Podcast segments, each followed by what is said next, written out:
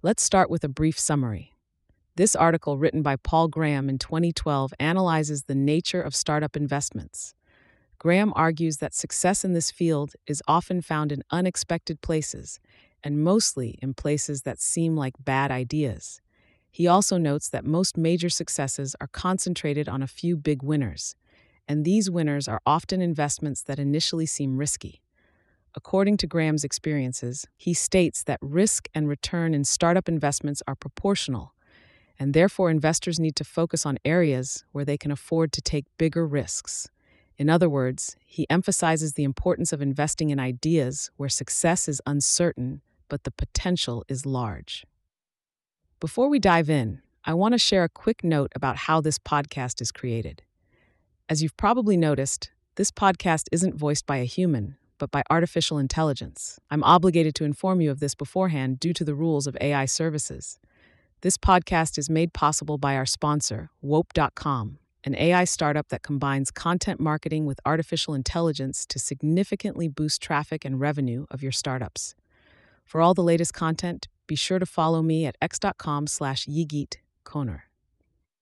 Now let's turn our attention back to the essay, The Unforeseen Success of Seemingly Failed Ideas, Counterintuitive Investments in Entrepreneurship. Original title, Black Swan Farming. Date, September 2012. I've done several types of work over the years, but I don't know another as counterintuitive as startup investing. The two most important things to understand about startup investing as a business are one, that effectively all the returns are concentrated in a few big winners, and two, that the best ideas look initially like bad ideas. The first rule I knew intellectually, but didn't really grasp till it happened to us. The total value of the companies we've funded is around 10 billion, give or take a few but just two companies, Dropbox and Airbnb, account for about three quarters of it. In startups, the big winners are big to a degree that violates our expectations about variation. I don't know whether these expectations are innate or learned, but whatever the cause, we are just not prepared for the 1000x variation in outcomes that one finds in startup investing. That yields all sorts of strange consequences. For example, in purely financial terms, there is probably at most one company in each YC batch that will have a significant effect on our returns, and the rest are just a cost of doing business. I haven't really assimilated that fact, partly because it's so counterintuitive, and partly because we're not doing this just for financial reasons. YC would be a pretty lonely place if we only had one company per batch. And yet it's true. To succeed in a domain that violates your intuitions, you need to be able to turn them off the way a pilot does when flying through clouds. You need to do what you know intellectually to be right, even though it feels wrong. It's a constant battle for us. It's hard to make ourselves take enough risks. When you interview a startup and think they seem likely to succeed, it's hard not to fund them. And yet, financially at least, there is only one kind of success they're either going to be one of the really big winners or not. And if not, it doesn't matter whether you fund them, because even if they succeed, the effect on your returns will be insignificant. In the same day of interviews, you might meet some smart 19 year olds who aren't even sure what they want to work on. Their chances of succeeding seem small. But again, it's not their chances of succeeding that matter, but their chances of succeeding really big the probability that any group will succeed really big is microscopically small, but the probability that those 19 year olds will might be higher than that of the other safer group. The probability that a startup will make it big is not simply a constant fraction of the probability that they will succeed at all. If it were, you could fund everyone who seemed likely to succeed at all, and you'd get that fraction of big hits. Unfortunately, picking winners is harder than that. You have to ignore the elephant in front of you, the likelihood they'll succeed, and focus instead on the separate and almost invisibly intangible question of whether they'll succeed really big. Harder. That's made harder by the fact that the best startup ideas seem at first like bad ideas. I've written about this before. If a good idea were obviously good, someone else would already have done it. So the most successful founders tend to work on ideas that few beside them realize are good. which is not that far from a description of insanity, till you reach the point where you see results. The first time Peter Thiel spoke at YC, he drew a Venn diagram that illustrates the situation perfectly. He drew two intersecting circles, one labeled seems like a bad idea, and the other is a good idea. The intersection is the sweet spot for startups. This concept is a simple one, and yet seeing it as a Venn diagram is illuminating. It reminds you that there is an intersection, that there are good ideas that seem bad. It also reminds you that the vast majority of ideas that seem bad are bad. The fact that the best ideas seem like bad ideas makes it even harder to recognize the big winners. It means the probability of a startup making it really big is not merely not a constant fraction of the probability that it will succeed, but that the startups with a high probability of the former will seem to have a disproportionately low probability of the latter. History tends to get rewritten by big successes, so that in retrospect, it seems obvious they were going to make it big. For that reason, one of my most valuable memories is how lame Facebook sounded to me when I first heard about it. A site for college students to waste time? It seemed the perfect bad idea. A site, one, for a niche market, two, with no money, to do something that didn't matter. One could have described Microsoft and Apple in exactly the same terms. Ta- harder still. Wait, it gets worse. You not only have to solve this hard problem, but you have to do it with no indication of whether you're succeeding. When you pick a big winner, you won't know it for two years. Meanwhile, the one thing you can measure is dangerously misleading. The one thing we can track precisely is how well the startups in each batch do at fundraising after demo day but we know that's the wrong metric. There's no correlation between the percentage of startups that raise money and the metric that does matter financially, whether that batch of startups contains a big winner or not, except an inverse one. That's the scary thing. Fundraising is not merely a useless metric, but positively misleading. We're in a business where we need to pick unpromising looking outliers and the huge scale of the successes means we can afford to spread our net very widely. The big winners could generate 10,000x returns. That means for each big winner, we could pick a thousand companies that returned nothing and still end up 10x ahead. If we ever got to the point where 100% of the startups we funded were able to raise money after demo day, it would almost certainly mean we were being too conservative. It takes a conscious effort not to do that too. After 15 cycles of preparing startups for investors and then watching how they do, I can now look at a group we're interviewing through Demo Day investors' eyes. But those are the wrong eyes to look through. We can afford to take at least 10x as much risk as Demo Day investors.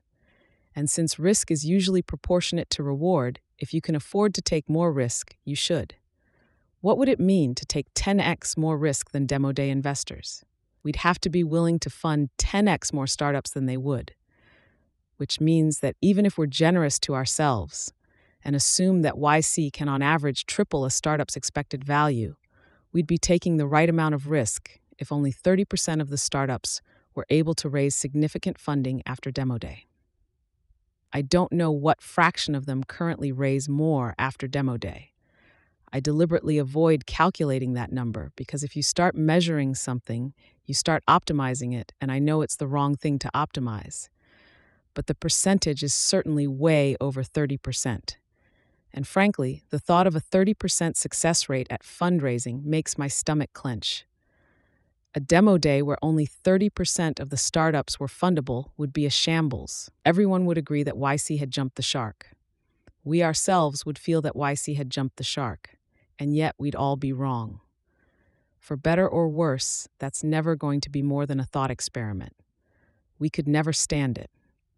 How about that for counterintuitive? I can lay out what I know to be the right thing to do and still not do it. I can make up all sorts of plausible justifications. It would hurt YC's brand, at least among the innumerate, if we invested in huge numbers of risky startups that flamed out. It might dilute the value of the alumni network.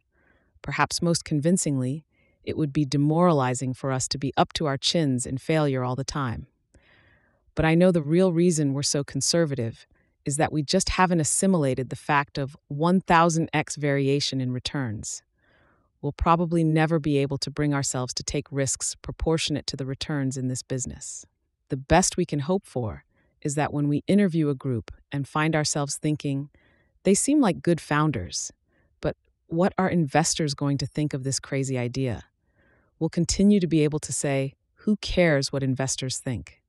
That's what we thought about Airbnb, and if we want to fund more Airbnbs, we have to stay good at thinking it. Notes I'm not saying that the big winners are all that matters, just that they're all that matters financially for investors. Since we're not doing YC mainly for financial reasons, the big winners aren't all that matters to us. We're delighted to have funded Reddit, for example. Even though we made comparatively little from it, Reddit has had a big effect on the world, and it introduced us to Steve Huffman and Alexis Ohanian, both of whom have become good friends. Nor do we push founders to try to become one of the big winners if they don't want to. We didn't swing for the fences in our own startup ViaWeb, which was acquired for 50 million, and it would feel pretty bogus to press founders to do something we didn't do. Our rule is that it's up to the founders. Some want to take over the world, and some just want that first few million. But we invest in so many companies that we don't have to sweat any one outcome. In fact, we don't have to sweat whether startups have exits at all. The biggest exits are the only ones that matter financially, and those are guaranteed in the sense that if a company becomes big enough, a market for its shares will inevitably arise. Since the remaining outcomes don't have a significant effect on returns, it's cool with us if the founders want to sell early for a small amount or grow slowly and never sell, i.e., become a so called lifestyle business, or even shut the company down. We're sometimes disappointed when a startup we had high hopes for doesn't do well but this disappointment is mostly the ordinary variety that anyone feels when that happens. Two, without visual cues, e.g., the horizon, you can't distinguish between gravity and acceleration, which means if you're flying through clouds, you can't tell what the attitude of the aircraft is. You could feel like you're flying straight and level, while in fact you're descending in a spiral. The solution is to ignore what your body is telling you and listen only to your instruments but it turns out to be very hard to ignore what your body is telling you. Every pilot knows about this problem, slash en.wikipedia.org, spatial disorientation, and yet it is still a leading cause of accidents. Not all big hits follow this pattern, though. The reason Google seemed a bad idea was that there were already lots of search engines and there didn't seem to be room for another. A startup's success at fundraising is a function of two things what they're selling, and how good they are at selling it. And while we can teach startups a lot about how to appeal to investors, even the most convincing pitch can't sell an idea that investors don't like. I was genuinely worried that Airbnb, for example, would not be able to raise money after demo day. I couldn't convince Airbnb.html to fund them. They might not have raised money at all, but for the coincidence that Greg McAdoo, our contact at Sequoia, was one of a handful of VCs who understood the vacation rental business, having spent much of the previous two years investigating it.